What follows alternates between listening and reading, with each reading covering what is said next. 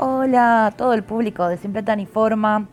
Continuamos con el día 3 del Festival de Cine de Mar de Plata para hablarles un poco de algo que ocurrió de manera fortuita. Es casi como, lo voy a contar casi como si fuera una pequeña crónica, pero incluye una, una, entrevista informal a la directora Michelle Garza, una directora mexicana, que está dando sus primeros pasos en, el largometraje y fue fortuito porque resulta que fui a ver la película y acá en Mar de Plata, en el festival, siempre los directores y los directores, las directoras, perdón, eh, van al punto de encuentro que es como una especie de, imagínense como una especie de meeting, como una mini fiestita que se hace todos los días, donde hay un DJ y hay tragos y donde tenés la oportunidad quizás de juntarte con otra gente de la industria, comentarle lo que te pareció su película, bueno, que se te acerque un toque la gente, etc. Bueno, ¿y qué pasó? La película la vi a eso de las, no recuerdo, 6 de la tarde o 7 de la tarde, por ahí. Y ella la presentó y después me quedé eh, un ratito a hacerle una pregunta pero la verdad es que la película me había dejado como tanta resaca, me había quedado como tan conmovida que dije, con una pregunta no voy a alcanzar y si la engancho en el meeting point la voy a volver loca. Y eso es lo que hice. Eh, salí del cine, fui corriendo, comí algo así al paso y me fui directo al meeting point o como les guste más, punto de encuentro. Em, y fue así, así como lo vaticiné. Entré, eh, estaba mm, eh, ella sentada con, con, María Fernanda Mujica, que es, eh, se ve que debe ser el ángel de ella. ah, esa es otra cosa. Los ángeles le dicen a distintos periodistas o colaboradores que acompañan a los invitados que vienen al festival. No sé si es el ángel de ella o, o bueno, le habían tocado introducir o si está introduciendo a, los invitados de la competencia latinoamericana, porque esta peli está en competencia latinoamericana. La verdad no sé, pero bueno, Fernanda, María, eh, Fernanda mm, Mujica em, es, una, es una crítica que escribe para La Nación y otros medios y que también tuve la oportunidad en algún momento de entrevistar porque eh, escribió un libro hermoso que se llama Marco en el cine con Natalia Cherenko y bueno, son geniales las dos. Bueno, entonces ella estaba sentada con, María Fernanda y justo cuando entré, pero justo cuando entré y me pedí el trago, María Fernanda Mujica le dijo, bueno, te dejo, porque vinieron unas amigas y se quedó sola. Y no había ninguna mesa donde apoyar mi Campari, entonces apoyé el Campari en la mesa de ella y le dije, perdón. Y tardé un rato en hablar hasta que le dije, podemos hablar de tu peli. Eh, y ahí, bueno, se dio todo. Empezamos a charlar eh, y le hice algunas preguntas. Le pregunté cuánto tiempo había tardado en, hacerla y si la había escrito. Me dijo que sí, que la había coescrito con una amiga, que estuve buscando el nombre de su amiga y no lo encontré, mala mía, pero bueno, imagínense que esto yo lo tenía que disfrazar de, una charla, aunque le dije que iba a hablar en el podcast sobre ella y nos sigue en, en nuestro podcast. Por suerte abrió su Instagram y muy humildemente nos dio follow. Y bueno, me contó que, que, coescribió la película, que tardó cinco años en hacerla, que fue haciendo distintos laboratorios. Recién le hizo unos laboratorios espectaculares, uno en Chicago, otro eh, ahí mismo en, en, Oaxaca, en México.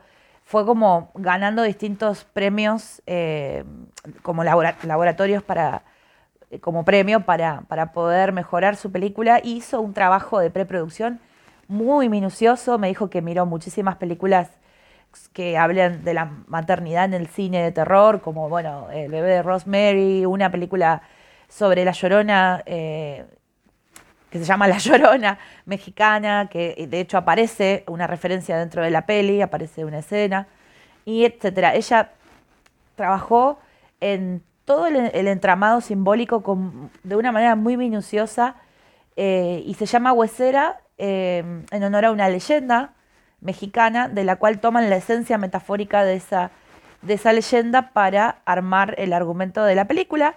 que es un argumento que a mí me pareció muy sentido, porque creo que ya lo dije en el episodio anterior, cuando una es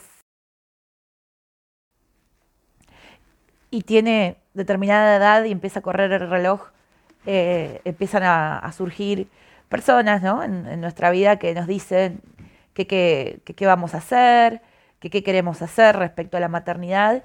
Y bueno, eh, surgen un montón de sentimientos. Acá el enfoque está en el temor a ser madre mezclado con el deseo. Eh, y bueno, que ese, ese mismo temor, esa misma incertidumbre nos consume y aparentemente es todo lo que le empieza a pasar a, la protagonista viene por ese lado, empieza a tener visiones, visiones que son eh, espantosas, pánicos varios, y ella, bueno, vive con su, con su actual pareja, tiene una profesión, ella es carpintera, y diseña sus propios muebles. También está como, como en un segundo plano, pero muy bien abordado también, el, hecho de pertenecer simultáneamente a dos mundos, ¿no? El mundo de una clase como aspiracional, como mismo se dice en la película, eh, y vivir en un barrio un poco más bonito, ¿no? Tener como cierta posición económica que, quizás es difícil de alcanzar. De hecho, su, su pareja en la película eh, es, músico y bueno, trabaja en publicidad y tiene una madre que, es así como muy paqueta, como, como dirían en México, es como una chava más fresa, ¿no? Como más eh, de, clase. Pero bueno, esto, esto está, eso está bueno porque también colabora con el, con la maraña de, de indecisiones, dudas, miedos, ansiedades que ella tiene de mientras está en la, entre comillas, dulce espera. Así que es muy terrorífico una mujer embarazada con visiones. Eh, está muy bien el mensaje, eh, está bien logrado el mensaje feminista de las imposiciones heteropatriarcales y, creo que eso también me pone profundamente feliz porque he visto muchas películas que no comprende qué es lo que quiere decir el feminismo. Y esta película sí, y bueno, oh, novedad, la filmó una mujer. Eh, va, una y, su coescritora. Eh, y parece que también un team de personas que, que comprenden lo que denuncian, que no se salen del género, que le suman al género. Y yo podría seguir hablando de la película, pero no lo voy a hacer. Les propongo que vayan a, al BARS, que es el Festival Buenos Aires Rojo Sangre, que va a estar eh, la próxima semana, si no me equivoco.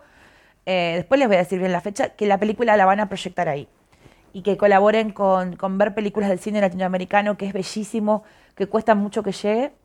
Y si en algún momento eh, Michelle Garza escucha este pod, le mando un abrazo enorme, porque es una, una gran artista y una persona muy humilde y muy dulce. Eh, así que espero que les haya gustado esta impresión y este pedacito de, lo que pude rescatar de la conversación con la directora de Huesera. Y. Ah, bueno, no dije nada sobre el circuito de premios. Eh, la película ganó como mejor ópera prima en Sitges. También se estrenó en el Festival de Tribeca y me dijo Michelle que le resultaba muy difícil eh, presumir sobre más de los 40 premios que tenía la película. Y yo le dije que no tenga miedo porque eh, se lo merecía y que las mujeres tenemos que poder eh, aprender a alardear de las cosas que, nos merecemos y que, obtenemos por nuestro talento. Así que bueno, les dejo acá con, con estos dos resúmenes, estas dos podcasts de, de el día 3 y esta especie como de crónica sentida sobre lo que fue conocer y conversar a la directora de Huesera. Besos, vuelvan prontos.